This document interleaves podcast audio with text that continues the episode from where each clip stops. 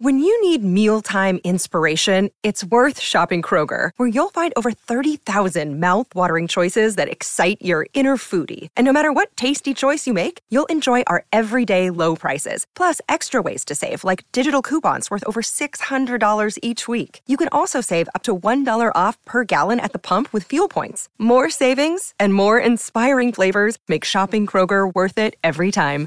Kroger, fresh for everyone. Fuel restrictions apply.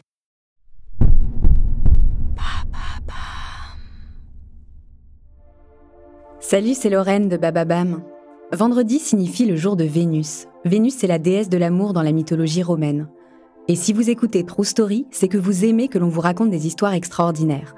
Alors pour célébrer la déesse de l'amour, découvrez chaque vendredi des histoires d'amour hors du commun de Love Story, le podcast de Bababam qui parle le mieux d'amour.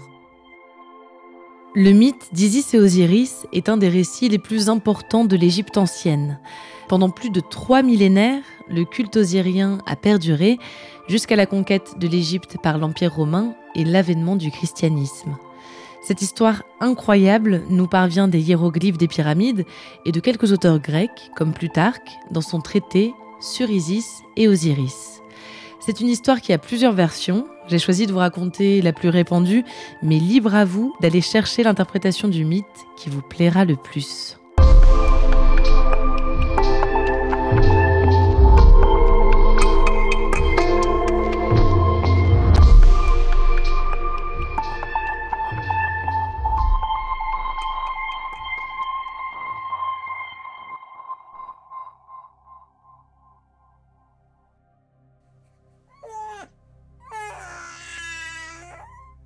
Notre histoire commence avec une naissance. Geb, le dieu de la terre, et Nout, déesse du ciel et des astres, attendent des quintuplés. Il y a Osiris, Isis, Horus l'Ancien, Seth et Nephthys.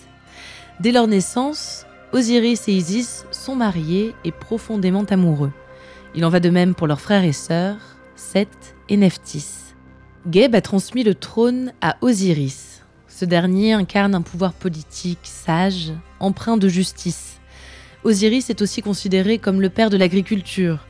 Il a le pouvoir de rendre la terre fertile, il apprend aux hommes l'élevage et leur interdit l'anthropophagie. Il est en quelque sorte le père de la civilisation. Isis, son épouse, est une grande magicienne.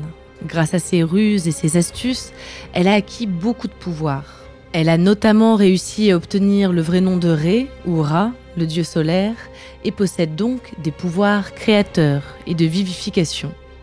Puis il y a Seth, leur frère, dieu du chaos et de la souffrance. Alors qu'Isis et Osiris ont une forme humaine, Seth a lui un visage monstrueux. Il est le maître du tonnerre et de la foudre. Seth observe son frère Osiris avec convoitise. Il jalouse son pouvoir, mais aussi l'amour que lui porte leur sœur.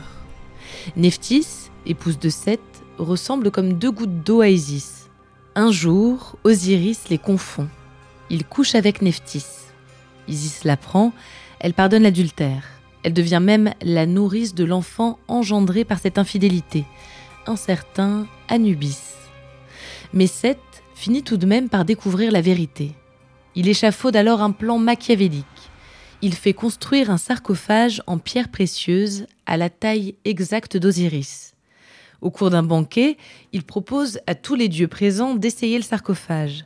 Celui dont le corps s'ajustera aux dimensions emportera l'objet. Les dieux se succèdent, mais aucun ne correspond. C'est au tour d'Osiris. Il s'installe dans le coffre. À ce moment-là, Seth, aidé de nombreux complices, referme le sarcophage sur Osiris. On scelle le couvercle avec des clous et du plomb fondu, puis Seth jette le coffre dans le Nil. Quand Isis apprend la nouvelle, elle part immédiatement en quête de la dépouille de son époux. Elle traverse des kilomètres, le long du Nil, puis de la Méditerranée. En chemin, des enfants lui disent avoir vu le sarcophage, entrelacé aux racines d'un magnifique arbre, un tamaris. C'est un roi de Phénicie, l'actuel Liban, qui l'a désormais en sa possession. Isis parvient à convaincre le roi de lui rendre le corps de son époux. Le tamaris restera un arbre associé à Osiris et utilisé pour la confection de sarcophages. Isis ramène le précieux coffre en Égypte. Elle le cache sur les bords du Nil, dans des marais. Mais une nuit, alors que Seth chasse au clair de lune, il découvre l'objet dont il pensait s'être débarrassé. Il décide cette fois de découper le corps d'Osiris en 14 morceaux qu'il disperse dans le labyrinthe du marais. Isis, de nouveau, part en quête de son époux. Elle écume les marais sur sa barque et parvient à réunir chaque morceau, un à un.